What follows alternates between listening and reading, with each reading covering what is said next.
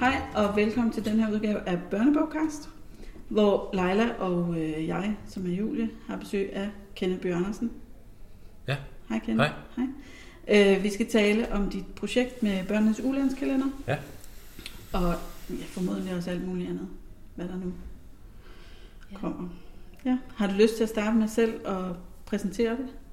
Øh, præsentere projektet? Ja, bare kort projektet, og så lidt om den bog, der, Ja, du har skrevet til. ja jamen, øh, det er jo, det er jo ulandskalenderen, så det er den historie, der er knyttet op på, at øh, det er jo et projekt, som, øh, som, som salget af julekalenderen jo øh, øh, overskuddet går til det her øh, projekt, og det er jo et nyt projekt fra år til år. Og i øh, år er det så øh, børn, der bor i slummen i Bangladesh, øh, og især mindet på, øh, på pigerne, øh, som, som oftest bliver øh, giftet tidligt væk, og dermed stopper i skole, og dermed øh, måske også mister mulighed for at tjene nogle penge til familien og sig selv, og bryde ud af den cirkel, de er født ind i. Okay. Og de stopper, fordi de bliver gift simpelthen? Øh, ja, altså man kan sige, Bangladesh er jo et land med rigtig ma- mange problemer. Øh, det er et, det er, det er arealmæssigt et lille land. Det er kun Ja. 3,5 gange større end Danmark. Befolkningsmæssigt er det et stort land. Der bor 160 millioner mennesker. Okay. Så bare for at perspektivere det, så vil det svare til, at vi boede 45 millioner mennesker i Danmark. Ja. Det er ret Øh, vildt. det, det er ret vildt, Det og der er mennesker overalt. Øh, men rigtig mange af de mennesker, rigtig mange af de mennesker øh, er, er, har indtægt og lever, altså en middelklasse, en stor voksende middelklasses befolkning, og som har ja, øh, midlerne øh, og bilerne og, mad og pengene, øh, men der er jo så også rigtig mange, der ikke har. Øh, og jeg tror, man anslår, at der bor omkring 20 millioner i slummen, og, og det er jo den absolut fattigste, fattigste slum. Ja. Øhm, og Bangladesh har egentlig en, en ret stor, i hvert fald officielt, øh, en sy- stor succesrate med, med, med børn, der starter i skolen. Altså omkring 98 procent af alle børn, også slumbørn, der starter i skolen. Det er jo mange. Så det er jo vildt. Mm. Øh, det er jo ikke sådan noget umiddelbart, man lige regner med. Øh, problemet er så, at inden de er blevet en 14, øh, så er cirka halvdelen stoppet igen. Eller to tredjedel stoppet igen.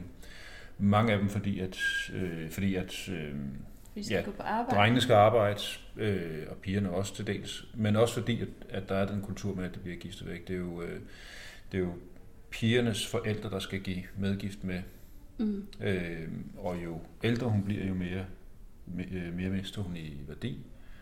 Og, øh, og plus, at hun er jo også en, en mund og mætte i en fattig familie. Ja, ja. Øh, fordi når, når pigen bliver gift, så skal hun flytte ind hos Mm. drengens øh, ja, øh, familie og, og stopper i skolen og skal så være ja, husmor og mor. Øh, så der er der rigtig mange, der stopper i skolen. Ja.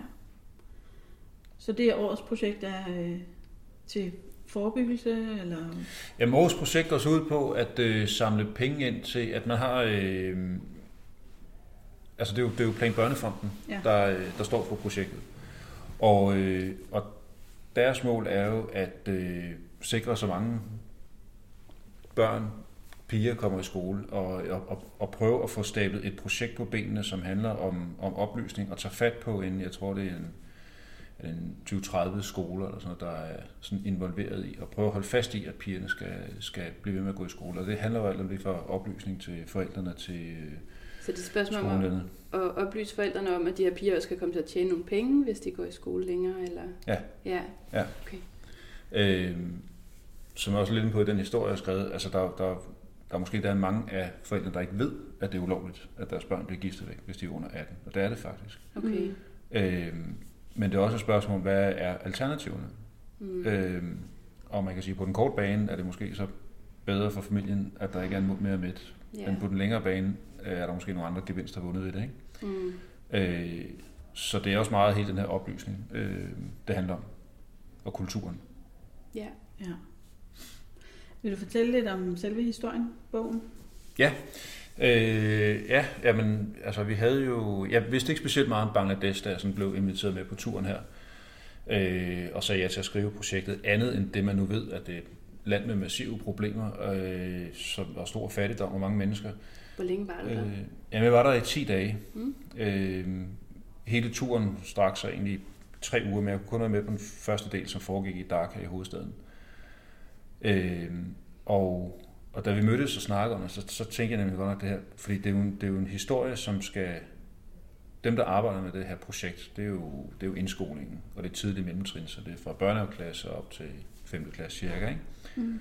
Og så snakker vi med et land, som det er børn i ekstrem fattigdom, det er børn, der øh, arbejder fra morgen til aften, det er klimaforandringer, det er, øh, det er at blive giftet væk, når du er 13 år måske. Ikke? Altså det, det, det, er nogle, det er nogle ret vanvittige ting, Mm. og især for dansk barn at forholde sig til. Ja. Ja. ja, alt det skulle så skrives ind i historien. Ind i en historie, men som også jo var en historie netop målrettet den målgruppe. Mm. Og det vil sige, der skal jo også være en form for håb, der skal også være en form for lys, der skal være en form for øh, løsning, øh, kan man sige. Og der sad jeg godt nok og tænkte, hvad, hvad er løsningen her? Altså, Ja. hvordan kommer du nogensinde ud af det her? Ikke? Mm. Øhm, og det sad vi og snakkede sådan lidt frem og tilbage om. Øhm, his- samtidig ville jeg jo rigtig gerne, altså synes jeg, det var enormt spændende at skrive om det der med barnebrud. Øh, altså, netop fordi det er en vild ting for en, altså en dreng i 3. klasse at forholde sig til, en ting at skulle give, blive giftet bort. Ja, Eller er slet det, det, ikke- det, det, det, det, det, det er vanvittigt, ikke? Jo. Øh, jeg gik ret hurtigt væk fra, at det skulle være hovedpersonen, der skulle giftes. Øh, det blev i stedet for hendes storesøster, lige for at få det lidt mere på afstand. Så, så historien handler om, om den her pige, øh, Fariana, som er 11. Øh, hendes storesøster, som er 14, øh, skal giftes. Så alle de tanker, der ligesom følger med omkring det her. Øh, men jo også på den måde, at det er bare sådan, det er. Altså det er jo ikke unaturligt. Mm.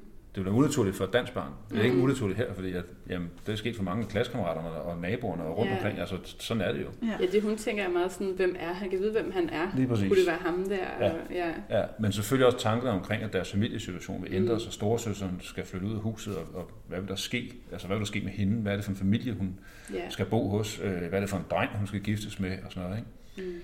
Øh, plus, at det selvfølgelig er hende selv om Ja. to-tre år. Ikke? Ja. Og, øh, og vil selvfølgelig gerne gøre noget ved det her. Øh, storsøsteren er god i skole. Hun er god i skole. Fariana er også til engelsk. Storsøsteren er god til matematik. Og, øh, og, og hun har så den her bamse, som er kommet sejlende ned øh, af gaderne under monsunen, hvor alt står under vand, og vand i alle husene osv. Øh, og ligesom har taget den her bamse til sig, er, er ja, hendes bedste ven, og lidt agerer lærer for den her bamse. Hun har selv sådan en drøm om at blive lærer. Og på et tidspunkt så er der sådan en dreng, der i den her bamse over skolen og kaster ham øh, på et, et øh, tog, som kører lige bag øh, skolen her, og, og hun, Fariana springer så ombord og, og tager med toget her for at finde bamsen og kører sig ud af slummen, og det er jo så første gang, hun nogensinde har været ude af slummen og havner så i, i, i Dark i det her middelklasse kvarter og møder den her pige fra middelklassen. Og det er så der, der præsenterer sig nok en, måske en form for løsning på, på det dilemma, familien står i. Ja. Øhm, Ja. ja, hun kommer derhen, og det ser så anderledes ud. Der er rent på gaden i forhold til, hvor hun kommer fra, og husene er sådan rigtige huse. Og... Ja, og det er ret, og det er nemlig en ting, jeg gerne ville, fordi det, det, som vi sad og snakkede om, altså Bangladesh er jo meget de her to verdener. Mm. Og en ting er, at de her børn i slummen aldrig har været uden for slummen. Altså de er gået fra deres hus og hjem til skole, og så er de i området. Ja. Jeg har aldrig set andet. Altså, hvilket også er en vild tanke. Men lige så vildt er det, at rigtig mange af dem i middelklassen heller ikke kender slummen. De ved godt, der er fattige mennesker. Det kan du ikke undgå at vide. Der, altså, der er jo, der er jo hus, altså hvad det, blækskuer og sådan noget over det hele, og folk, der tækker på gaden. Men omfanget af det, Ja. Og, og hvor massivt det er, og leveforholdene, Mm. er der rigtig mange, der slet ikke ved, og måske heller ikke vil vedkende sig. Ja. Øhm, og, og, og jeg fik at vide, da de fortalte, at, at øh, en af de piger, som blev brugt som tolk, øh, så da hun første gang kom ud af det her slumkvarter, og så, hvordan det var, så begyndte hun at græde. Mm. Altså, Ja. så, så, så voldsomt var det. Øh, og, og det synes jeg er ret vildt, det der med, at du har... En ting er, at, at vores verden, Danmark, er meget anderledes end det, de her børn lever i i Bangladesh og i slummen. Og det er så det, historien handler om, at give et indblik i det, men også bare, at du har to verdener, som lever dør om dør. Altså, Ja. der er måske 10 km imellem, Ja. og de, de, har, de kender ingenting til hinanden overhovedet. Nej, det er nok også, som du siger, at man ikke har lyst til altid at vide, hvor slemt det faktisk er. Ja, altså som de jo sagde, da de sendte jo bogen her ned til, til dem nede på, på, på plankontoret i Bangladesh. De var ikke sådan super begejstrede for historien der, fordi den, den, den prikker jo også til en øm tog. Ja, Altså det er, jo ikke, det er jo selvfølgelig ikke noget, du er stolt af det her. Og, og der er også meget stolthed forbundet i det land. Ja. det Og, og, og hvis du hele tiden hører om, hvor, hvor skidt landet er, du har også lyst til at fortælle de gode historier. Og det er også det, jeg gerne ville, altså netop fortælle, at, at det ikke er alle børn i Bangladesh, der er super, super fattige og lever i super, super øh, slum, som danske børn vil løbe skrigende væk fra. Øh, der er også masser, der har det godt og, og uddannet og, og, og så videre. Ikke? Ja. Og den del synes jeg også er super vigtig at få med. Ja. Øhm, Jo, og så møder hun jo også nogle gode mennesker, som, som og godt hun møder nogle gode mennesker. Jo, jo, og det gjorde vi også. Altså det, det var, det var øh, fantastisk at rejse rundt i, og, og en ekstrem imødekommenhed og nysgerrighed og venlighed øh, på, på en meget umiddelbar og meget sådan bramfri måde. Altså det var meget... Øh, man kan godt nogle gange have, hvis man, når man rejser rundt i lande, hvor folk er meget fattige, og at de så ligesom ser en mulighed for at få nogle penge ud af det, hvilket også er fuldstændig forståeligt og fair nok. Øh, men altså den der følelse af, at de får, står og snakker med dig, men de står egentlig kun for at snakke, sta- snakker med dig, fordi at de kan vente på at sige, jeg har det rigtig skidt, ikke? og vil du ikke give mig nogle af dine penge? Og fair nok. Ja. Det var slet ikke den, øh, den oplevelse, der var her. Altså det, det, det var sådan den der oprindelige nysgerrighed, og, og, og det var ikke vant til at se turister, og der var ingen mennesker. Mm. Øh, jo, der er masser af mennesker, men der er ikke nogen vores hudfarve. Ikke? Og et stykke tid, så kunne jeg ikke forstå, at de, så, så, kom der, så kom der en masse ind, så, så, så sådan, øh, eller sådan uafhængig af hinanden, så kom de hen, så sagde de, øh, Gandhi? Gandhi? Og så det kunne jeg ikke forstå, altså, altså så meget ligner, altså, så meget ligner vi ikke hinanden. Men, men, øh, men så gik de også hen til Michael, som var projektleder, og som også er sådan en, en, en bleg skaldet fyr. Og Gandhi sagde de så også til ham. Det, det, snakkede om, det var da underligt. Men så gik det så også for, op for os, de sagde øh, country. Øh, Okay. country. De ville bare lige høre, hvor vi kom fra. Hvor sjovt. Og så kunne jeg så fortælle om we from Denmark, og så, oh, welcome to Agundi. Og så gik de så videre, ikke? og så, øh, så var det fint. Så det var sådan meget, øh, meget, meget hyggeligt, altså. ja. Øhm, Ja. Det, jeg kan ikke huske, hvor jeg læste hen i noget af, om det var i historien eller noget af det. Altså de børn, der lever i det, er jo heller ikke kede af det hele tiden. Nej, det er, jo, det det, der også er en væsentlig pointe, Ja. og, og det, der er en del af håbet, tænker jeg. Ikke? De Altså, det er jo, det er jo deres liv. Altså, Ja. Ja. Så det er, jo, det er jo ikke sådan noget med, at de sidder over i hjørnet og græder hele dagen, fordi det er så forfærdeligt. Altså, det, det er jo bare børn, og det, det er jo deres liv. Ja. Altså, øh, øh, og så kan vi andre se på lidt udefra og tænke, hold da op, ikke? Øh, det er vildt det her. Ja. Øh, Det er men, ret fint der også, hvor du skriver, at så hun, taget, hun er jo hoppet på det der tog og tager afsted, og så overvejer hun lidt, at hun kan også bare lade være med at tage tilbage. Men så alle de gode ting, ikke? Jo, jo. Altså, åh, jeg hvad så med min bedstemor som sådan, og min far og mor. Ja. Og, ja, fordi selvfølgelig er der er gode jo ting, og kærlighed, også, og, ja. og venskaber, og leg, og, mm, øh, og det var også, altså, Jussi så, da, da vi var dernede, der havde øh, faktisk det hus, altså vi var dernede også for at tage, tage billeder til historien, så, så der er jo billeder af, altså de børn og, og mennesker, som er med i historien, er jo folk, der bor i Bangladesh, og, og hovedpersonen, som der er taget billeder af, er en pige, der bor i slummen. Mm. Øh, deres hus var lige øh, blevet, altså det var simpelthen blevet kappet midt over, fordi at, at øh, et stykke derfra, der, der løb der de her jernbaneskinner, og de, skulle til, de stod for at skulle udvides. Så, så, øh, så der var lige blevet ryddet sådan 30-40 meter hus på hver side, og det var simpelthen skåret midt over. Så, så nu havde de udendørs køkken, ikke? Øhm, fordi jernbanen skulle være fordi, der. skulle, ja, fordi de har ikke nogen, de har ikke nogen rettigheder. De har ingenting. De har ingen øh, papir Mm. på noget som helst. Altså, Nej. øh, og nu hørte jeg så efterfølgende, fordi jeg er rundt og, og fortælle øh, ude på skoler omkring øh, projektet her, at, øh, at nu er hele deres hus fjernet, og nu bor de så i et telt et eller andet sted på området. Ikke? Øh, men da vi gik der og, og kiggede det her hus, altså ret vildt ud det her hus, der, der er flået midt over, øh, og så gik der en gammel dame sådan, og stod med en stang nede i sådan en kæmpe stor vandpyt, sø nærmest. Øh, hun gik så lidt efter mursten, fordi det hus der var blevet revet ned. Mm. Øh, og så lige ved siden af løb der sådan en halvt hund rundt, og bagved var der så et par børn, der legede i mudderet der, ikke? Ja. Og det var bare meget sjovt at se al den her øh, elendighed egentlig, ikke? Og så, så var der bare de her børn, der legede. Ja. Ja. Ikke? Og, og, det var der jo, altså, og, og det var der jo over det hele. Og, ja. og latter og smil og øh, ja, børn, der var frække og lavede ballade og sådan noget. Ikke? Mm. Øh, så det, det er en vigtig del af håbet, og det er en vigtig del af historien også, ja. at, at det er bare et liv også. Øh, ja. Der er mulighed for forbedring, Mm. øh, men, men, men, men livet bliver levet der, hvor livet er. Ikke? Ja. Du, det er jo meget et, øh, altså bogen og materialet, der passer til, er meget skolerettet. Øh, så de fleste børn vil nok støde på det i skolen, og vi ved faktisk ikke endnu, om den kommer på bibliotekerne. Men man kan jo øh, finde den på nettet. Ja. Og det, det er gratis, ikke? Det er gratis, jo. Ja. Øh, Både som lydbog og som tekst. som lydbog og som tekst, ja. Ja. Ja. Så det skal vi nok øh, linke til. Ja. Så folk kan finde den. Øh, og du har skrevet nogle eventyr også. Der... Ja, der ligger både den hovedhistorien, øh, som handler om den her pige, og så gik en af de andre opgaver i projektet også ud på, at skulle skrive sådan tre eventyr fra, fra Bangladesh. Og det viser sig at være den rigtig svære opgave. Ja. Jeg var spændt på, hvor svært det ville være at skrive historien, den, den store historie. Fordi det der med, at jeg, jeg har jo skrevet mange vanvittige ting, og i mange vanvittige verdener og sådan noget, men, men der kan jeg jo tage alle mulige mærkelige steder hen. Og her der var det jo et rigtigt sted, Mm. med rigtige mennesker, der lever i en rigtig virkelighed, som man gerne vil være tro over for, og, og, øh, og portrættere det her rigtigt. Og, øh, og samtidig er det jo også en fiktiv historie Mm. med at spænde. Altså jeg vil, jeg vil jo rigtig gerne have, at det her det ikke endte med, at løsningen på problemet ikke var, at, at hun snublede over en guldklump på gaden, eller fandt lotterisædet derude, en stor Ja, ja, ja. bonus eller sådan noget. Ikke? Altså jeg vil gerne have en, en realistisk, et realistisk form for, for løsning eller håb, øh, der blev vejen ud af det her. Og, øh, og det er jo så uddannelse, og, og de kan bruge de her skills, de har, altså de er gode i skolen, og det er det, de, de kan bruge i sidste ende, der kan, der kan måske generere en mulighed. Øh, jeg spurgte faktisk øh, hende pigen, der spiller pigen fra middelklassen mm. i bogen, Maisha hedder hun.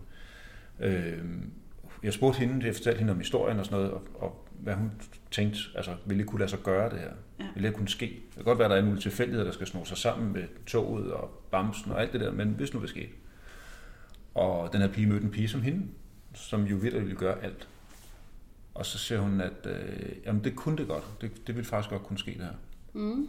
Det, der nok var den, der, der, det springende punkt, det, det, det mest springende punkt i historien, øh, om om det kunne, kunne ske og ville være realistisk, det ville være, at øh, jeg havde skrevet det her med, at de her to piger forslog dem, at de var så dygtige, den ene til matematik og den anden til engelsk, mm. til det her i skolen. Og, og det var nok det sværeste at få til at, at gå i opfyldelse. Det mente hun ikke var realistisk. Nej, det, det er nok den sværeste del, og, og, øh, og, og, og, og det er jo også fair nok. Ja. Altså, øh, det, det, man kan sige, det der med 98% starter i skolen, det handler også om, hvad det er for skolegang, du får.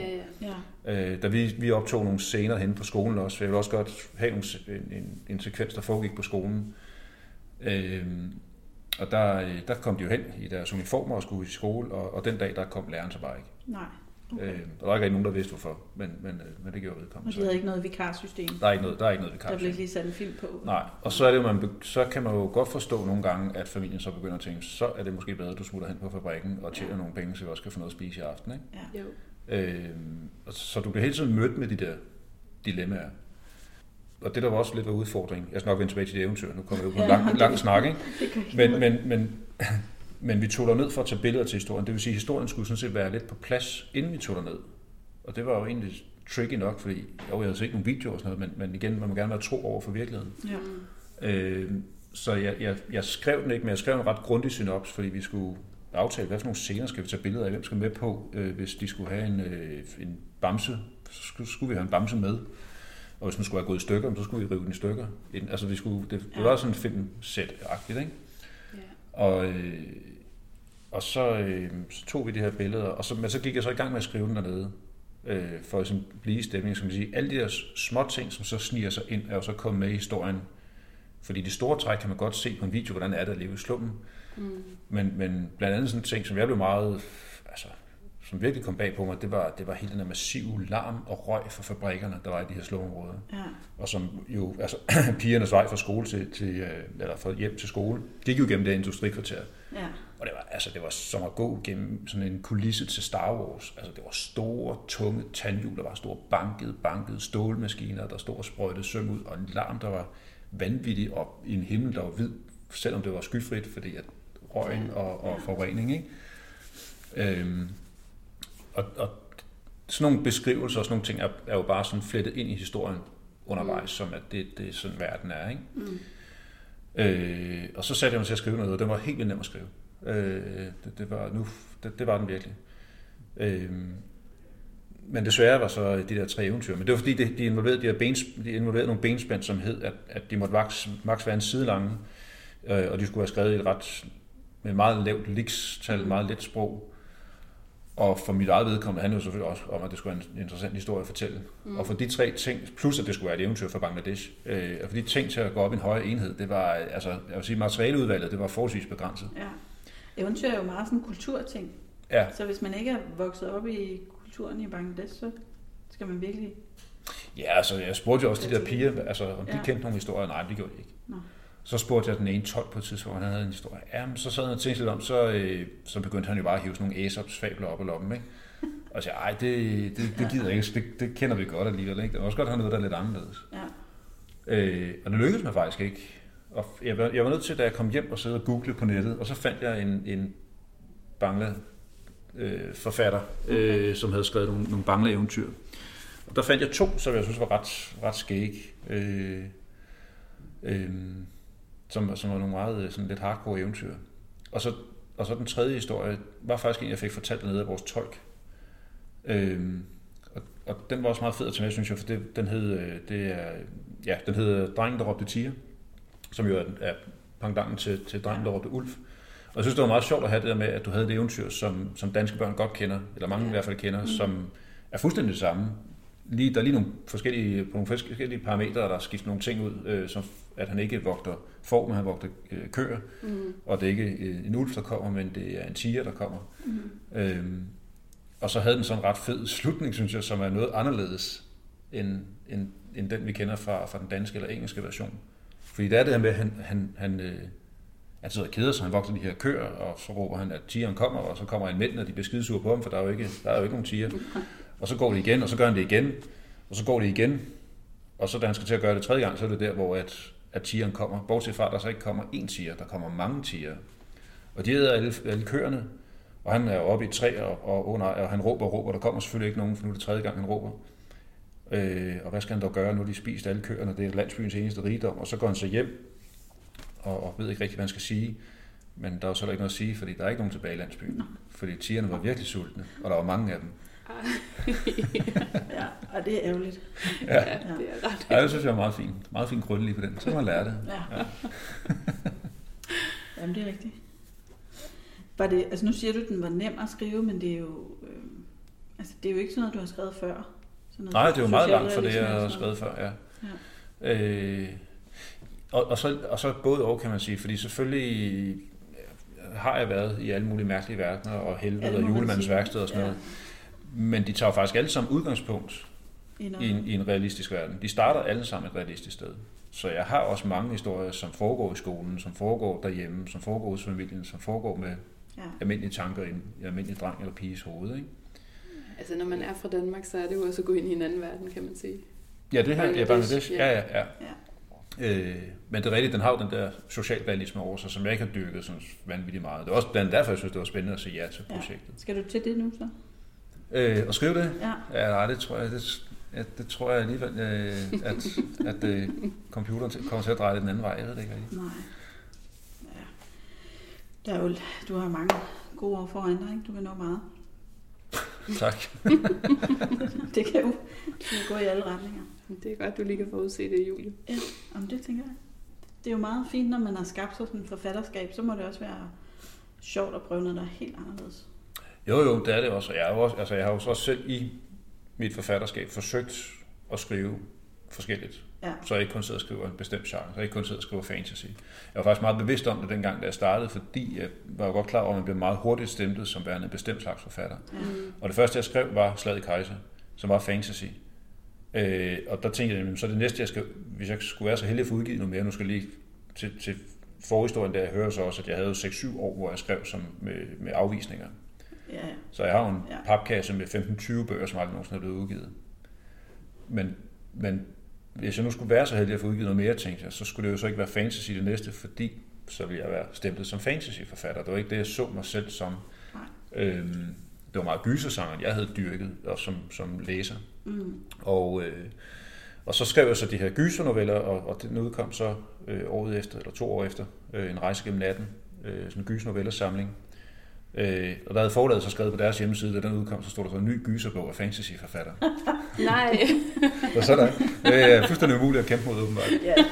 Men der er jo også mange gyserelementer i fantasybøgerne, eller det Jo, kan, jo. der, kan der være. Ikke? Ja, jo, og det havde jeg også, det havde jeg også bevidst med i slaget Kejser. Der er også vampyrer med Ja, ja, ja. og varulve og sådan nogle ting. Øh, men, men det næste, jeg skrev igen så, det var science fiction. Øh, de hvide mænd, som er en fremtidshistorie, Ja. en dystopi. Mm. Så, så, jeg, ret- så, så fra, fra starten af, jeg havde ligesom bredt ud over, ved godt, for nogle lyder det, som om det er samme genre, fantasy, science fiction og gys, men der er jo faktisk kæmpe stor forskel på. Øh, men så ikke ligesom bare lust fast på at skulle skrive noget, som nogle andre synes, jeg skulle skrive. Ikke? Ja. Mm. Øh, ja. ja. Hvad bliver så det næste? Nu kommer der Grim nummer to. ja, den er lige kommet, ja.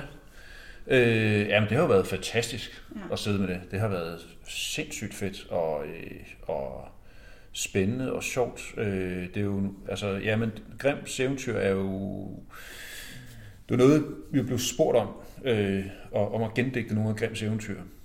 Øh, mig og Benny Bødker, Ja. øh, som har skrevet en del gyserhistorier. Ham har vi også haft med engang. Okay. Vi er meget store fans. Ja. Øh, og, og det vi gerne ville, det var så... For i Grims eventyr er mange eventyr. Der er flere hundrede. Og nogle kender vi, og nogle kender vi overhovedet ikke. Og nogle kender vi sådan nogle tilrettede versioner. Og nogle kender vi i forskellige udgaver. Lidt mindre Snehvide for eksempel, ikke? Ja. Mm. Øhm, men, men det vi jo gerne ville, det var, at, at der var også mange hårrejsende historier. Øh, der er også mange fjollede historier, men vi vil gerne tage de grusomme. Ja. Det er det, vi godt kan lide. De grusomme, de makabre og, og de uhyggelige. Og dem er der alligevel nogle stykker af. Øhm, og, øh, og der lavede vi et udvalg, og, øh, og, og har ligesom fortalt dem på, på vores måde, som, som vi ville fortælle de her historier. Så vi har ikke sådan nødvendigvis lavet om i handlingen, og det er ikke noget med, at de foregår i nutiden, de foregår stadigvæk dengang. Ja. Men, men, men det er lidt det her med, at altså Hans og Grete for eksempel, som jo er en vanvittig uhyggelig historie egentlig, Ja. den bliver ikke fortalt særlig uhyggeligt, når du læser Grimms eventyr. Det, er jo- det, jo- det er jo en, det er en historie, som mange børn får fortalt, når de går i børnehave. Hvilket jo i bund og grund er helt absurd. Altså, det handler om to børn, der bliver efterladt ude i skoven af deres mor og far. Ja. Og det er jo ikke noget med, det er en ond stedmor, det er den tilrettede version. Ja, ja, I eventyr så er den rigtige, til, ja, ja. der er den rigtige mor. Øh, og så møder de en heks, og de møder ikke en heks, de møder en, altså, en form for børnelokker, der er kannibal. Altså, ikke? altså med, med slik og pandekager, og så, vil hun, Ja. så tvinger hun søsteren til at fodre sin bror op, så han kan blive stor og tyk nok til heksen. Altså, det er jo, det er jo, det er jo sindssygt uhyggeligt, ikke? Det er Jo, det. det er det. Og, og det var den måde, vi egentlig godt ville fortælle historien på. Ligesom, hvordan ville det rent faktisk være at leve i en skov, hvor der kunne altså, fandtes hekse, der kunne lave huse og pandekager, og, og, og mennesker, og ulve, der kunne tale og sådan noget, ikke? Ja. Øhm, Selvom den virkelige skurk er jo faren, der bare vender ryggen til og lader alt det her ske, synes jeg. ja, han er jo i hvert fald, øh, han har ikke, hvad kan jeg sige, han har ikke noget malfolk i hvert fald. Han lever ikke lige op til sit ansvar. Nej, det, det gør han ikke. Det gør han ikke. Og så kan man sige, så er der også mange, øh, der er også mange huller i de der historier, ikke? som Hans og Grete er igen et meget fint eksempel, hvor at, at da de jo så overvinder heksen, så, så kommer de stikker af eller løber væk, og så kommer de jo så hjem. Men altså, hvordan kommer de hjem? Det var det, de ikke kunne jo. De kunne ikke finde hjem. Det var det, der var hele problemet. Ja. Ja. Øh, men lige pludselig finder de bare hjem, ikke? Og moren er så heldigvis død i mellemtiden. Øh, hvordan det? Hvorfor? Og, og, og der var det meget fedt ligesom at kunne give nogle forklaringer på det her. Hvordan, ja. og hvorfor hun død egentlig? Ikke? Hvad er der sket? Øh, Er det faren, er det faren, der har taget sig sammen? Ja, ja, det er det nemlig. øh, og, og det var sådan en ting, men det andet var også at prøve at skrive om nogle, altså fortælle nogle af de eventyr, som vi så ikke kender så godt. Ja. Ja. Altså den syngende knogle og Fitchers fugl og øh, pigen uden hænder. Sådan, altså vilde, vilde eventyr. Mm. Så der vi lige udgivet Ben 2. Øh, hvor Snevide blandt andet med. Den er også ret vild. Vidste jeg, Snevide, hvis man tænker på tegnefilm, hvis man tænker, at på tegnefilm, der har hun sådan en ung, smuk dame, der hun kommer ud til dværgens hus. I virkeligheden, i Grimms eventyr, der, der spejlet svarer, det er hende, der er den smukkeste i landet. Øh, og ligesom har overhalet sin mor. Igen er dronningen, det er hendes rigtige mor. I Grimms første version er det hendes rigtige mor. Øh, der spejlet svarer, det er Snevide, er den smukkeste. Der er hun kun øh, syv år gammel.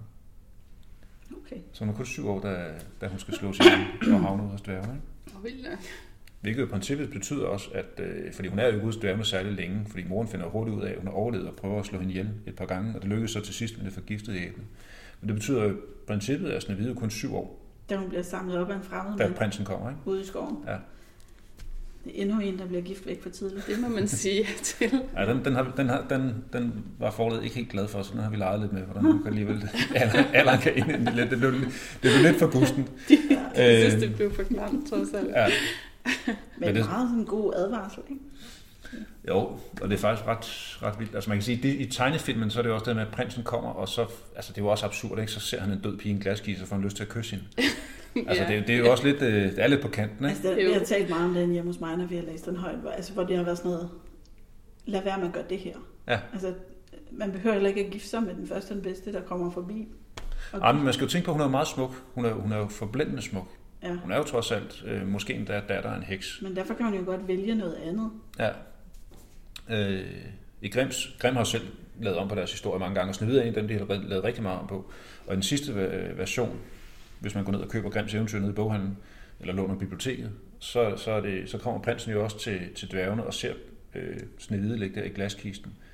Og så overtaler han øh, dværgene til at tage med hjem, og så, øh, og så da de kører sted, så kører de over et bump på vejen, og så mm. det her æblestykke ud af munden på hende, og så vågner han op. I, I Grimms første version, som jeg så har taget med i min version, for jeg synes, den er, den er, den er dejlig, der, øh, der får han... En smil. der, tager han også, øh, der får han også lov til at tage, tage pigen med hjem, og, og hele vejen hjem på slottet, og så, så bliver han simpelthen så besat af den her pige, at han, øh, han sidder og glor på hende hele tiden. Dag og nat. Øh, han kan ikke tage øjnene af hende, eller fra hende, og, øh, og han øh, kan ikke spise. Han får alt maden bragt op på kammer, for han kan ikke spise, medmindre han sidder og glor på hende. Han får sin tjener til at slæbe hende med, når han skal nogle steder, fordi han kan ikke undvære hende. Og til sidst så er det en af tjenerne, der bliver så forbandet over det her, at han øh, flår låget af og rusker den her pige og, og råber, hvorfor fanden skal vi slæbe rundt på en død pige? Og så bliver det der æblestykke ud af munden på hende. Det er et godt spørgsmål. Øh, ja. Og jeg synes, det er en dejlig, dejlig slutning. Ja, ret vanvittigt. Og så er der jo øvrigt hendes hævn over moren også til sidst. Den er heller ikke med i tegnefilmen. Nej. Nå, Den så er jeg- han der også. Ja, ja, ja. Altså, vi glæde os til at læse. ja. Så den er udkommet. Det jeg faktisk sidder med lige nu, det er, det er Anboy. Anboy vender tilbage. Det gør han? Ja. Okay, Der kommer i hvert fald tre bøger mere. fedt. Øhm, så, så bind 7, eller Anboy vender tilbage 1, øh, kommer her til, til februar. Øh, så det er, ja, det er, det er super fedt at sidde og... Det tror jeg, er Lege med superhelte. det er der mange, der det bliver glade for. Det er godt. Det er jeg glad for at høre. De kan jo godt lide serier, de kære børn. Det kan de. Det er også en stor investering at sætte sig ind i sådan et helt univers, ikke? så vil man gerne blive der lidt længere. Jo, jo. Jo, og det her, det, bliver, det skulle gerne være den store finale. Det er... Ja. Ja. Det skulle ikke, det også gerne fungere som, som selvstændig historie, ikke? Men, øh, men der er selvfølgelig rigtig payoff til dem, der har læst alle bøgerne. Ellers må man jo starte forfra. Det kan man også. Så, Det kan så, man så, også, ja. slipper man for de der venteperioder. Lige præcis. Men, Ja. Ja. Det lyder spændende. Ja. Tak fordi du kom, Kenneth. Velbekomme. Det var super spændende. Det var det. Det var spændende. ja.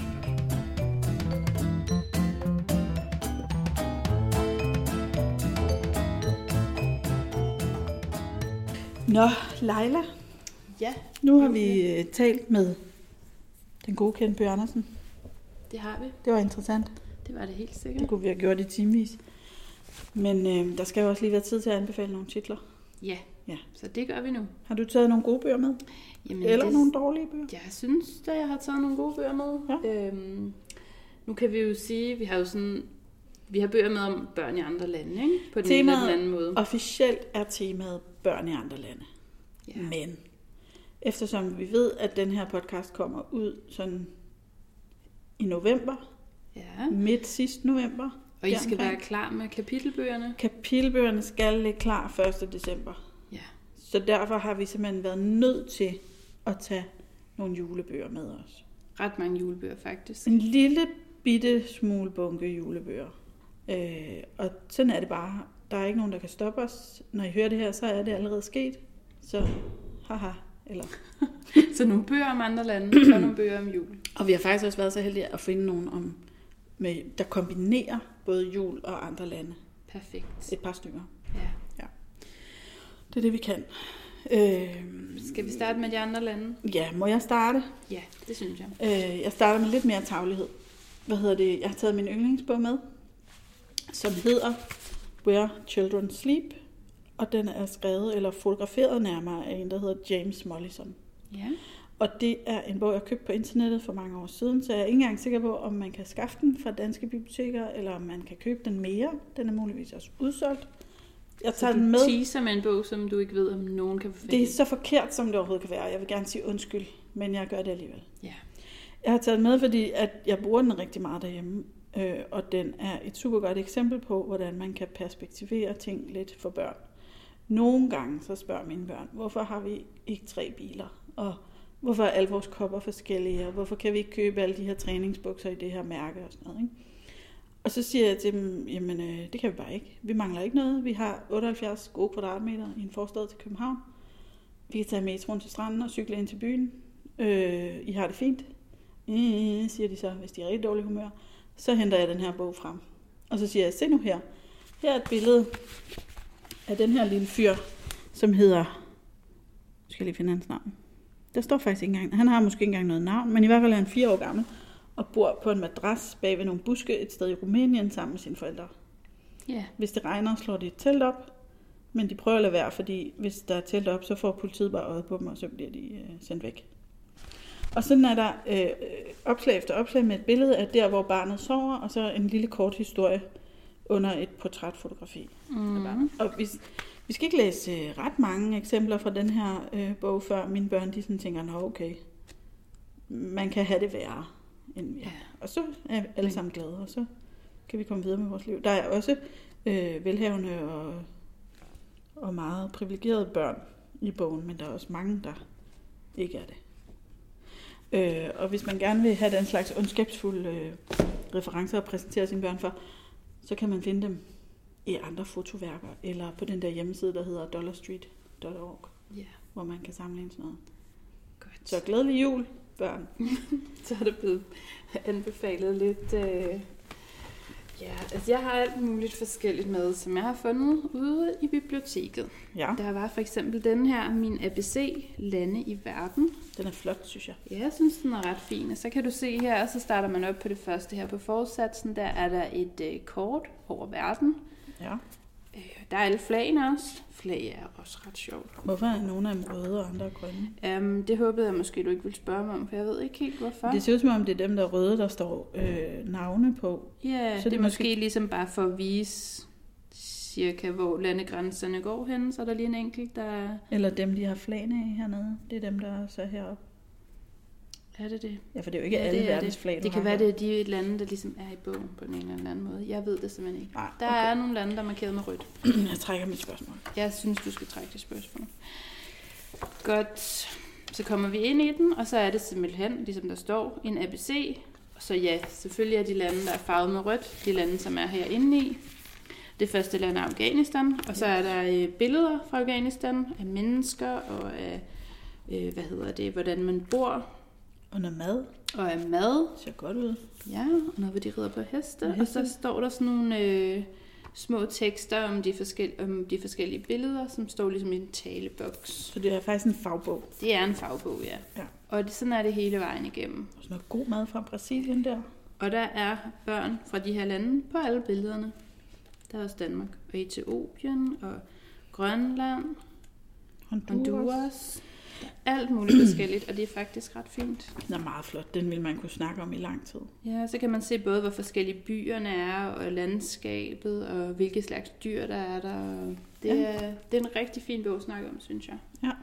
Min ABC, Lande i verden, af Kim Bøje Holt. Så har jeg taget en, øh, en øh, næsten ukendt øh, bog med her om en lille dreng fra Sverige, Nej, en dreng fra Sverige. som hedder Emil. Øh, og den er ikke ukendt overhovedet. Det er øh, Emil fra Lønneberg og Astrid Lindgren, som er kommet i en ny udgave, hvor historien er den samme, men nu er de originale tegninger faglagt ind i bogen. Og den er så pæn. Den er også virkelig forsiden er også rigtig pæn. Og vi er jo mange, der godt kan lide det, som vi kan huske fra vores egen barndom, og nu kan vi så læse det op med fagbilleder. Og Emil lever jo faktisk ret anderledes. Både fordi det er en anden tid, men også fordi de gør tingene anderledes i Sverige. Ja, det er rigtigt.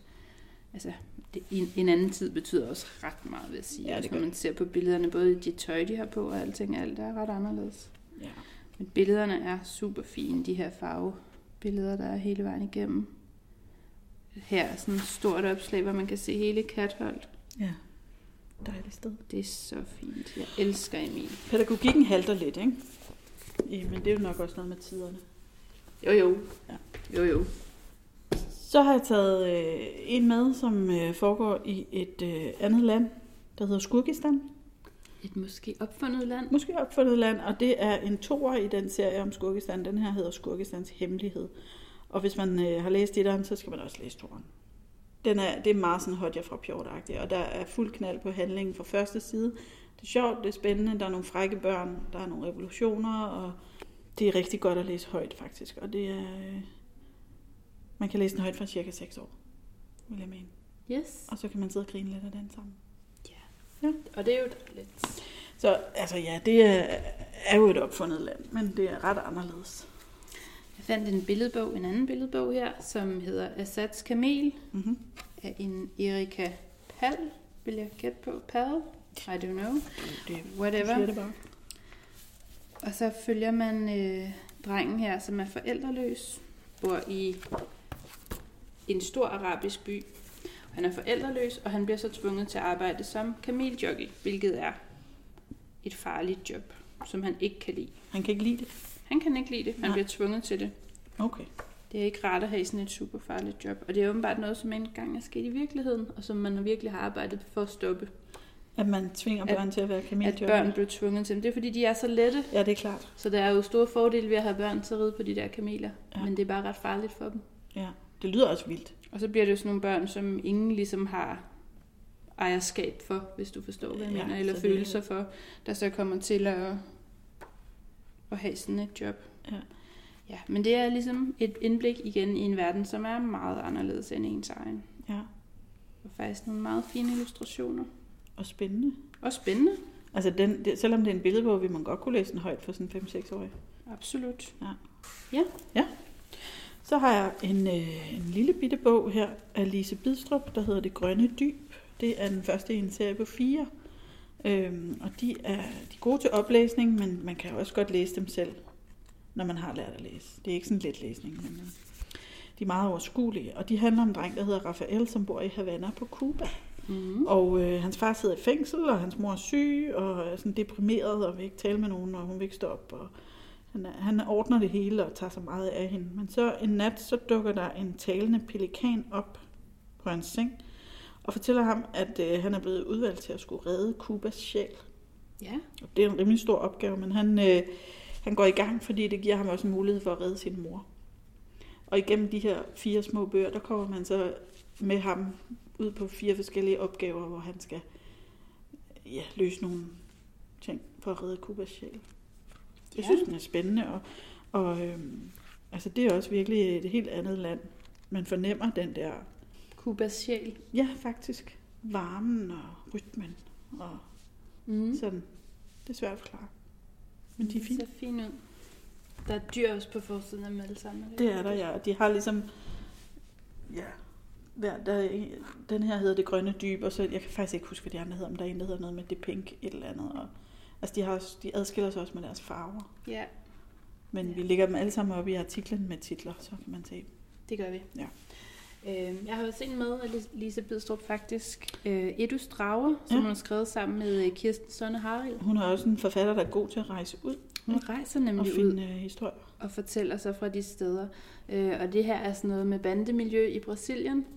Og der har de selv, forfatterne, været henne og opleve og prøve at bo i de her fattige kvarterer øh, i Rio de Janeiro. Og øh, oplevet, oplevet øh, skudepisoder mellem politi og bander, og Au. hvordan de her børn, de ligesom ofte ikke har ret mange andre muligheder end at gå ind i det her bandemiljø, fordi det er ligesom Det det er det liv, der er. Ikke? Ja. Øhm, ja, og den handler, det handler den så om, hvor man Og- følger den her 15-årige Edu. Det, så det er mere en ungdomsroman Ja, det, det er det. til de store børn. Og der står ligesom på, på bagsiden. Man kan enten, enten så kan man blive kriminel, eller så kan man vinde i lotto. Og man ved jo godt, hvad chancerne er for at vinde i lotto. Ja. Ja, men den må man læse, hvis man vil vide, hvordan det går med ham. Og have et indblik i hele den verden. ja. Skal vi tage Ja. en med af dine? Jamen, vi kan godt tage en mere af mine. Jeg har den her med Jana og Elia, Elia Ja. og mange andre børn af Martin Glaserup og Lilian Brygger. Og der kan du se her, der åbner vi også op øh, i fortsatsen med, øh, med, et- med et landkort, hvor Ja. vi kan, sådan, så vi kan se, hvor de her børn, som skriver breve til hinanden, inden de er, bor henne. Ah, det er smart. Det er nemlig smart. Og så er det små, korte historier Små, korte historier.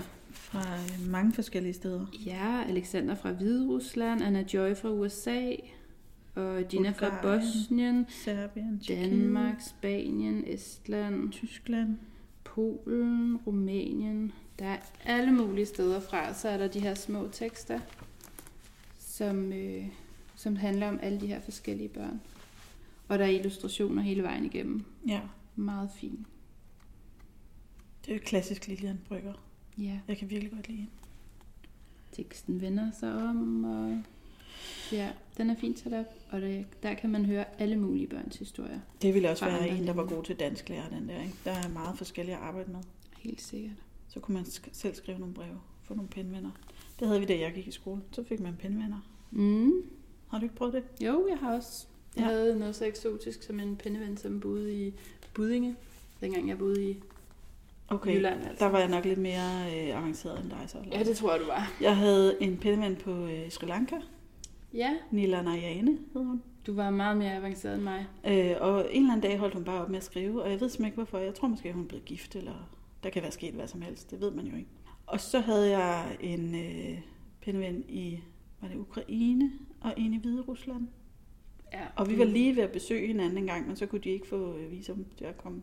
Men du var så interesseret i andre lande, og der Det sjoveste, jeg havde, det var en dreng fra Canada, Ja, der hed øh, Rob Kennedy.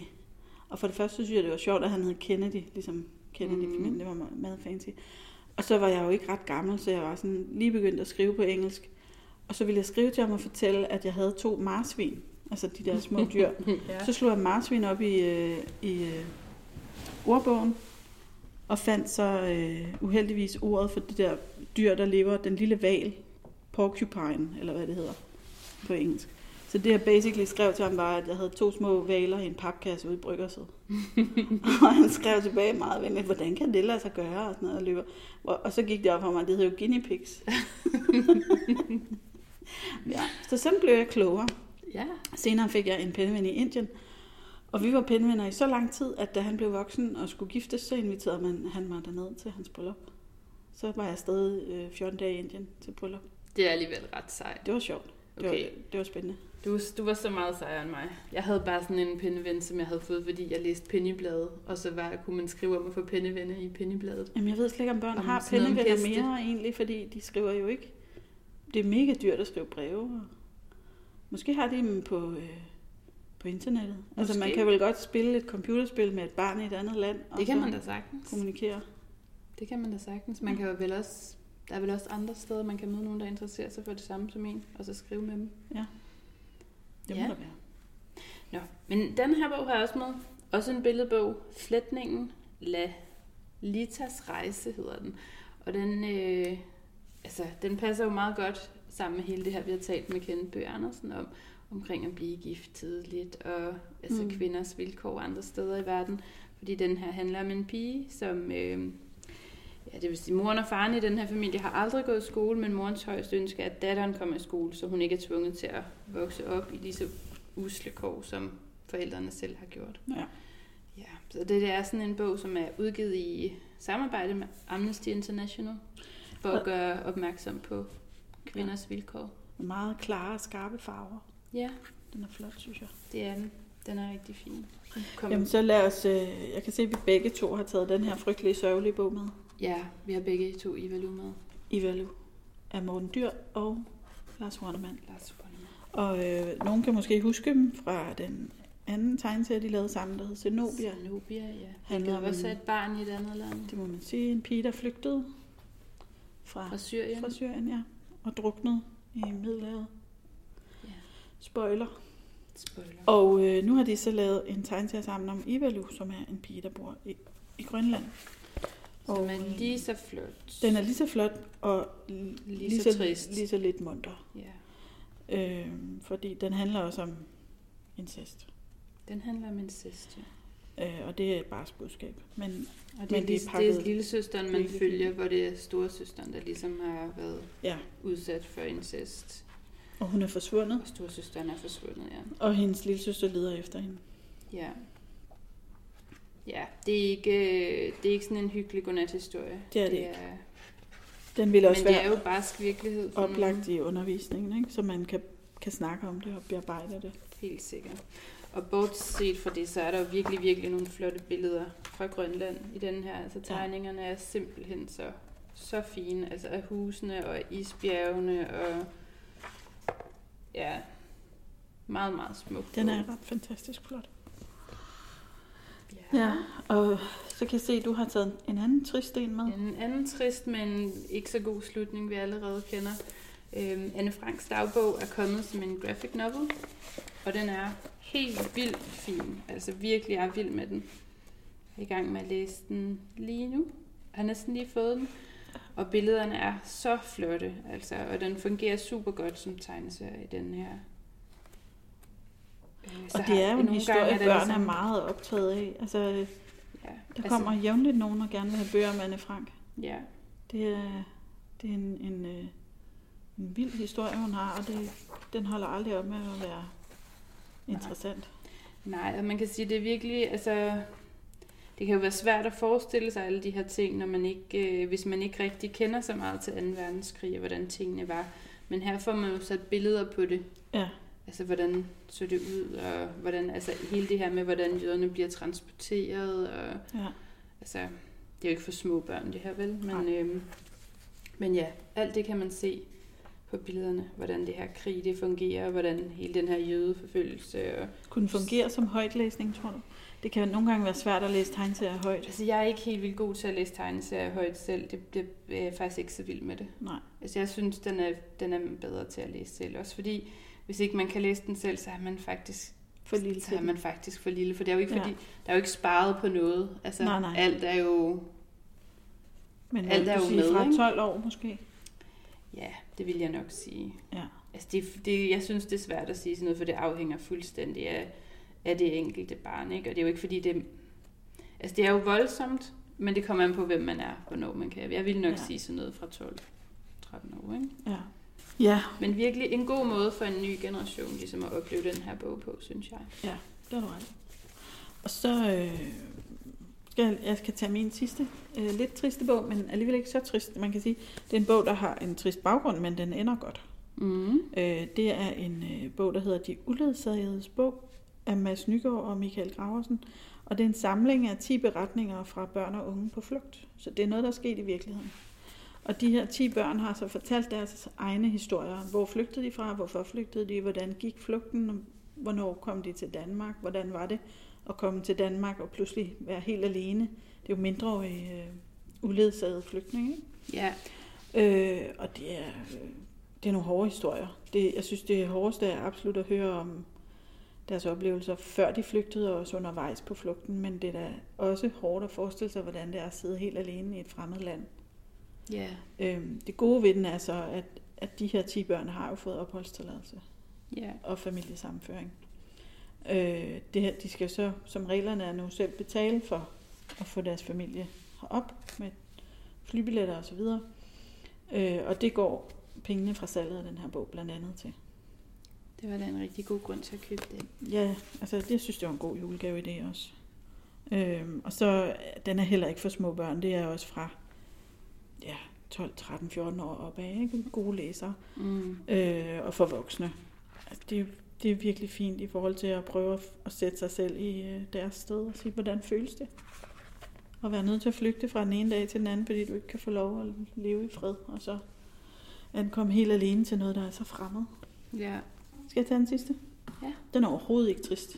nej, Nej. super. Den er øh, sjov og spændende og virkelig godt skrevet og hedder øh, den hedder Walker og Dawns berømte postordrekatalog. Et spektakulært eventyr tværs gennem Amerika. Og jeg vil sige, øh, fans af Huckleberry Finn, de kan godt starte her. Yes. Den handler om fire børn, som bor i Louisiana i øh, 1904. Så det er jo også et andet land, og bestemt også en anden tid. Ikke? Og øh, de er ikke, altså de er ret fattige. De bor ude i sumpen i Louisiana. Ja. Men de har et fint venskab, de her fire ret forskellige børn. Og øh, en, en hemmelig hytte ude i sumpen, hvor de kan være i fred for de der mega irriterende voksne. Ja. Og så en dag finder de øh, 3 dollar i sådan en gammel dåse. Og de beslutter sig for, øh, efter meget grundige overvejelser, at de skal købe en revolver fra det her postordrekatalog. Øh, jeg synes ikke, det- står helt klart, hvad de havde forestillet sig, der så ville ske, hvis de pludselig havde en revolver og sådan noget. Men lad os nu ikke gå op i den slags detaljer. Det er jo det er børn. Og øh, de bestiller revolveren, men i stedet for modtager de et øh, defekt lommeur. Ja. Og det er de meget utilfredse med. Så dukker der en mand op, som øh, tilbyder at købe det her lommeur for rigtig mange penge. Men han er også øh, en skidt gal, som truer børnene, og øh, det går op for dem, at han vil nok bare egentlig tage det der ur og slå dem ihjel. Øh, så de får lukket ham ud i sumpen, hvor der så er en øh, krokodil, der ordner resten for dem. Smart. Og øh, de slipper afsted med det her lommeur og beslutter sig for, at de vil selv tage afsted og aflevere det til dem, der laver det her postorderkatalog, for det, at det er jo åbenbart meget værd Mm. for dem. Og så starter eventyret. Så øh, De har deres kano, de ror op af Mississippi-floden og kommer til en større by og skifter til en... Øh, altså, de har lidt penge med, ikke? De stjal jo, hvad der var i den der mands pung, efter at krokodilen havde øh, ordnet ham. Ja. Og så kommer de med juledamper, og de møder alle mulige andre børn, og der sker simpelthen så mange ting. Det er sådan en rigtig eventyr. Jeg vil ikke afsløre overhovedet noget om slutningen. øh, og den, jeg forestiller mig faktisk, at den kunne være sjov at læse højt. For, altså sådan fra 9-10 år opad. Øh, og ellers kan man selv læse den også sådan fra 11-12 år op. Øh, og vi taler jo tit om morderens abe og dens uforlignelige kvaliteter. Ja. Og der vil, jeg, der vil jeg faktisk tro, at det her er sådan en bog også, man kan læse op for hele familien, og alle vil synes, det var hyggeligt og spændende. Fedt. Og den er illustreret. Der er sådan nogle fotos af breve fra gamle dage, eller fra de der postorderkatalog, og mange sjove billeder at kigge, kigge på. Og så, så det, skifter den fortæller, sådan så alle fire børn får lov til at komme til ord undervejs på, på turen. Ser god ud. Jeg er meget begejstret. Det er en, der hedder David Mosinotto, Yes. der har skrevet den. Super godt. Ja, så tror jeg ikke, at jeg har mere om... Øh, Nej, det var barske vist ting. øh, sådan lige det med de der børn i de andre lande. så kommer vi til julebøgerne, eller Bortset fra den øverste i stakken her med julebøgerne. Julebøger. Det er jul i andre lande. Ej, hvor smart. Det er da så smart.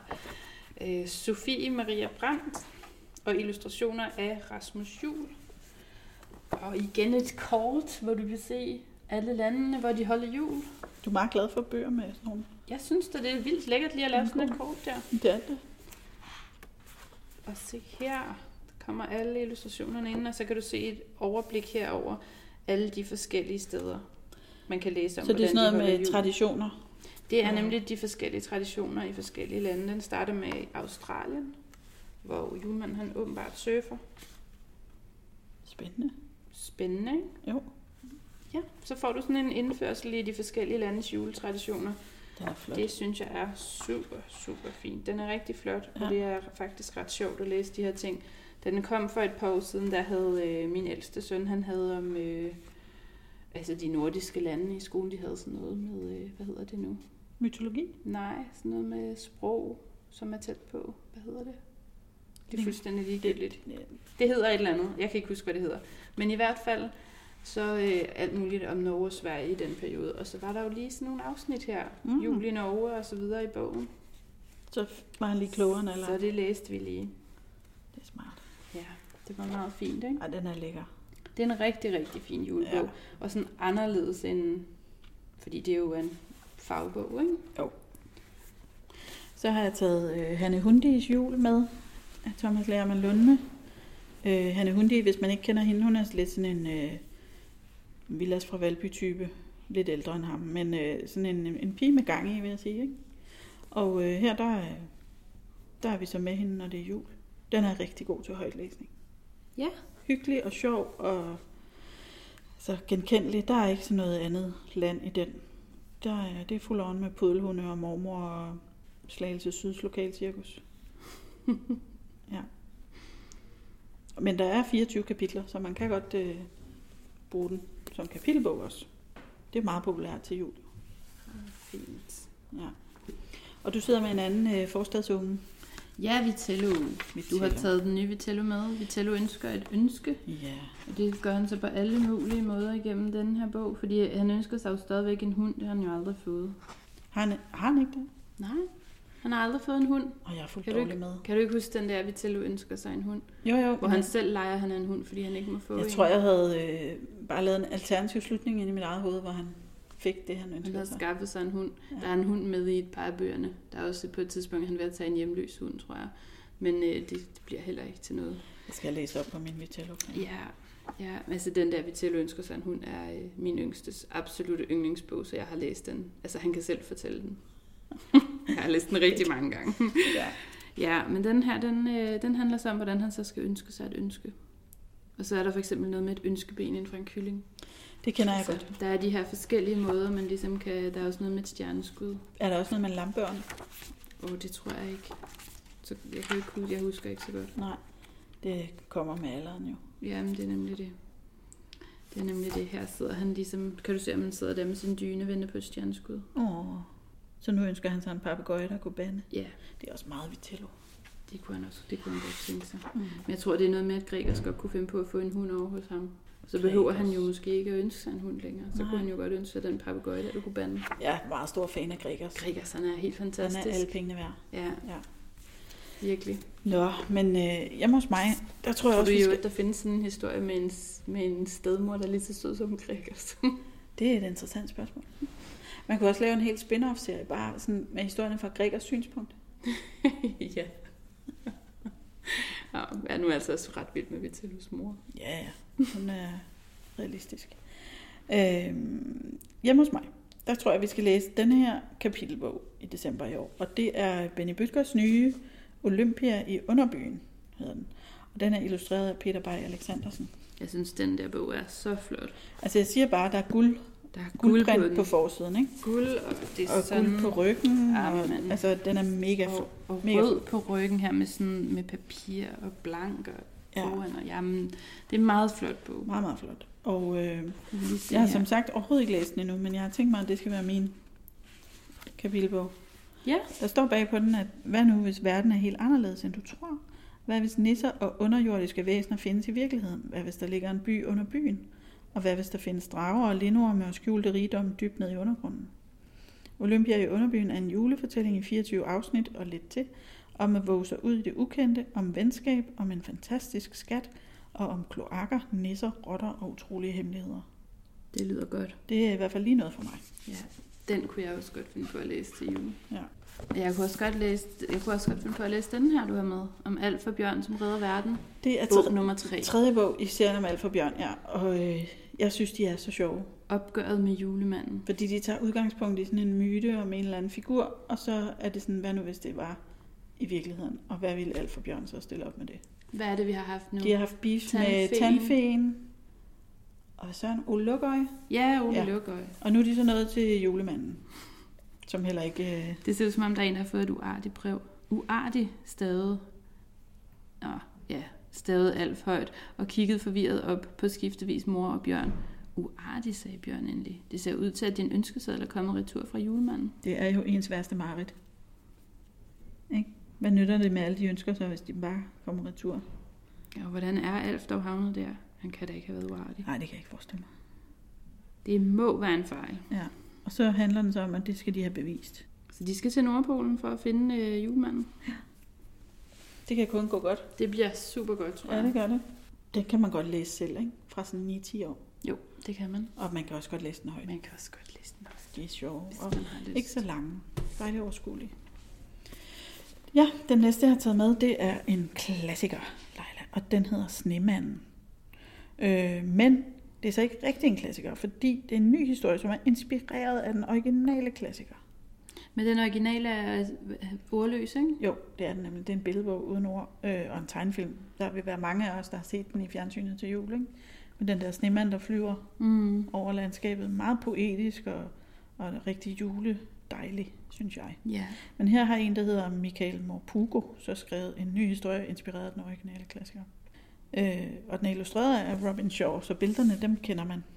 Øh, og, altså, det, det virker heller ikke som om, der er sådan en helt stor forskel. Det er stadig sådan en dreng, der vågner, og det er begyndt at sne, og han løber ud i haven og går i gang med at bygge en snemand. Det er bare skrevet. Det er bare skrevet, ikke? Det er i hvert fald en fin bog. Den er meget, meget flot. Og det er, altså de der tegninger kan man jo genkende fra Den er um, de gamle historier. meget sat op, ligesom om nogen skal læse den selv. Hvor gammel skal man være for at læse den, tror vi? Det ved jeg faktisk ikke rigtigt. Altså, det er nogle gode store Der er et godt mellemrum mellem mellemrum linjerne og store, og nogle store bogstaver. bogstaver. og Så egentlig måske rimelig tidligt, 8-9 år måske, Ja. hvis man er hvis man er god. Den er fin. Der er også glimmer på forsiden. Det er blevet meget moderne med glimmer på forsiden. Alt muligt lige på forsiden. Det kan Så vi godt lide. fint. Ja. Masser af lige.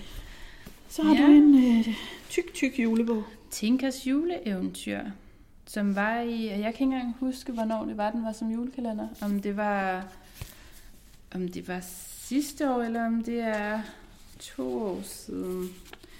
Bag TV2's julekalender. Leila Researcher. Ja, Leila Researcher, men hun kan ikke sådan helt finde ud af det. Nej, det er også lige Det er også meget. fuldstændig ligegyldigt. Vi ved, Den har Tinker fald har været som julekalender på der. TV2. som julekalender. Og her er en bog. Og her er der så kommet en bog med historien, som man så kan læse sig i de der 24 Er det fordi, der kommer afsnit. en ny Tinker-historie i, i år så på Jamen, til jul? det er jo det, som jeg for det er jo dig, der har fået den her. Jeg er ret forvirret. Jo, det, i år vender Tinker tilbage til TV2 Det i er julekalenderen derfor. Tinker og Så er det nok to år siden, den var der som julekalender. Formodentlig. Jeg har ikke TV2, så jeg ved det slet ikke. Nej, men jeg så den, og jeg synes, den var rigtig god. Så øh, nu kan man både læse den her med historien fra den første julekalender, og så kan man se med på den nye. Det er faktisk meget smart. Det er jo ikke så Er det en dårligt, kapitel? Altså er der 24 kapitler? Er det sådan Ja, en? ja, den er lavet ligesom, jeg tænker, at der er sådan et, et, er den. et afsnit i hver øh, Ja. ja. af de her kapitler. Det bliver måske forvirrende at læse den der Tinker-historie samtidig med, at man så ser en anden Tinker-historie i tv. Det kan godt tænkes, så skal man jo faktisk hurtigt i gang, hvis det skulle være. Så skal man starte med den. Ja, man Ja. kan jo bare læse den. Men det kan jo også godt være, at man kender den, og så bare godt lige vil. Det kan også være, hvis man nu er ultra, ultra Tinker-fan, at man bare synes, det er mega fedt at have Tinker over hele linjen. Så man kan læse den også, ja. Ja. Ja. Den er i hvert fald... Den er her i hvert fald. Ja, Og det er bare at gå i gang. dejlig højt læst. Og der er julehjerter og det hele i den. Den er smuk. Så har jeg taget øh, en øh, Bjarne Virkelig, med. virkelig flot bog. Historien om nissen Mm. i øh, 24 kapitler også, som man kender den. Den er så pæn, den her kæmpe store Det bog. er sådan en stor, firkantet. med masser af billedbog. sne på. Ja, Er det en ny historie, Julie? det tror jeg, det er. Jeg synes bare, han havde skrevet en, der hed Historien om nissen før. Men der står, den er fra 2019. Men så er den ny. Jeg jeg ved om ikke, er det ikke måske Astrid Lindgren, der også har lavet en, der hedder Historien om Nissen? Der er mange historier om nisser. Det kan godt virke forvirrende i hvert fald. Men den her er... Stor, flot oplæsningsbog. Hvem har illustreret den? Det har Ursula Seberg. Også godt. Altså, den virker ret klassisk, ikke? Der er nogle nisser og en rev. Det er klassisk jul, ja. Ja. Og en, En lille familie og en Mm. hest med en slæde. Og... ja, og en masse hjemmebag og nogle mus i en skuffe. Ja, Det virker bestemt noget hyggeligt. risengrød. Ja. Den handler om Vida og Karl, som skal på vinterferie hos deres farfar oppe i den store skov. Heldigvis har han en kane, fordi det begynder at sne rigtig meget. Øh, han havde også en papegøje og en kat. Og så var alting jo, som det skulle være, indtil Vida hun falder ud af kanen og er alene i den store skov. Uh-oh. Eller er hun alene? Og sådan, Sådan- starter det. Sådan starter historien om Vida og Nissen. Ja. Så mit gæt er, at hun ikke er alene.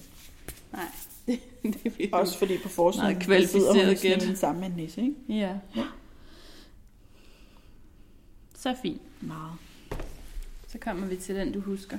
Og altså, da jeg var barn, der så vi den der Kikkebakke Boligby julekalender på DR1. Ja. Og nu har øh, Kasper Hoff skrevet den ud som en historie. Den hedder Ole Lund Kirkegaards Kikkebakke Boligby. Men det er så Kasper Hoff, der har skrevet den her bog. Og øh, Hvem har tegnet? Det Eller er er- det kun på forsiden, eller hvad? det står der ikke på forsiden. Mette Christine Bak selvfølgelig, det kan vi da godt se, Leila.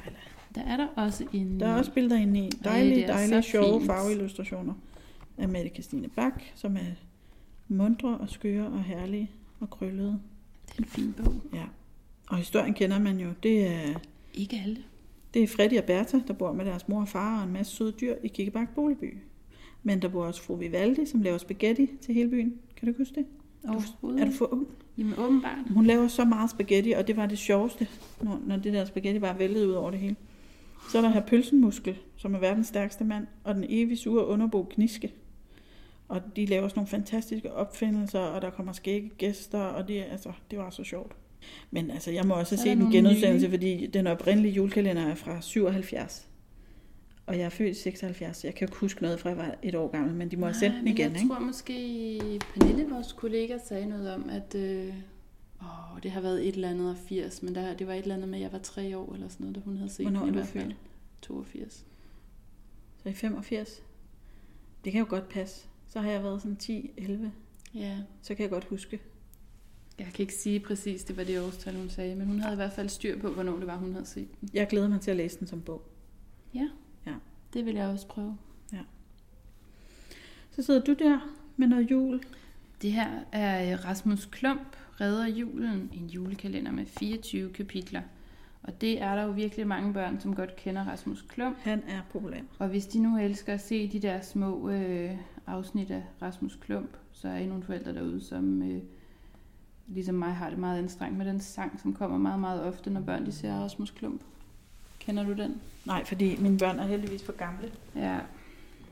så vi holder os fra den slags. No. Men de børn, som nu elsker Rasmus Klump, og de findes helt sikkert, de kan så få sådan en god Rasmus Klump julekalender her og læse højt. Og til de forældre, som også lige synes, at der er pænt travlt i december måned, så er det her også en god kalenderbog at vælge, fordi det er bare lige et par sider, to sider til hver, til hver dag, to-tre sider. Så er øh, kalenderhistorien klaret lige der ved sengetid. Og det lyder rigtig overkommeligt. Så det tænker jeg, at der er mange, der godt kunne tænke sig Og nogle lige flotte heltidsillustrationer, med nogle store illustrationer, ja. så man kender dem. Og det er virkelig kun lige to-tre sider. Ja. Hvornår tror du, kan man læse den højt fra 4-5 år måske? Det tror jeg helt sikkert, man kan. Fordi der kender de jo øh, Rasmus Klump. Mm, Hvis man har en meget tålmodig treårig, ja, der godt kan sidde stille, ikke? hvis man har en meget tålmodig treårig. Men ellers så ja, så vil jeg også sige de der fire år. Ja. Ja. Ja. Rasmus Klump. Dejligt. Og så kommer en anden dejlig en. Det er... Sallys far, som rigtig mange af os kender, og som rigtig mange af børnene, de virkelig, virkelig godt kan lide. Mine drenge har begge to elsket Sallys far, og Mhm. jeg, jeg elsker alle de bøger, som mine børn de elsker. Det er jeg ikke i tvivl om. Virkelig højt. Ja. Det jeg godt kan lide ved Sallys far, det er, at i alle illustrationerne, der har han altid sådan nogle sjove t-shirts på, med sådan nogle bandnavne, han Den selv... her er rigtig god. Den han har på på forsiden her, der, hedder, det er sådan, der står Satans rørhat. og det, det er et band, jeg ville være fan af, hvis det var alene på grund af det navn. Ja, og så går de rundt om juletræet. Og farmor er med, går jeg ud fra. Mor kan man jo aldrig se. Hun er der med ryggen til på bagsiden. Mm. Ja, så vi har simpelthen en jule Sallys far her, som I alle sammen kan glæde jer rigtig meget til at læse til jul. Men det er ikke en kapitelbog, vel? Det er bare en enkelt Det er bare en historie, billedbog. ikke? Så kan man jo læse ligesom den de hver dag, hvis man har lyst til det. Det kan man gøre, hvis nu nogen gerne vil det. Sallys far kringler julen. Jeg er sikker på, at det bliver godt. Det er jeg også.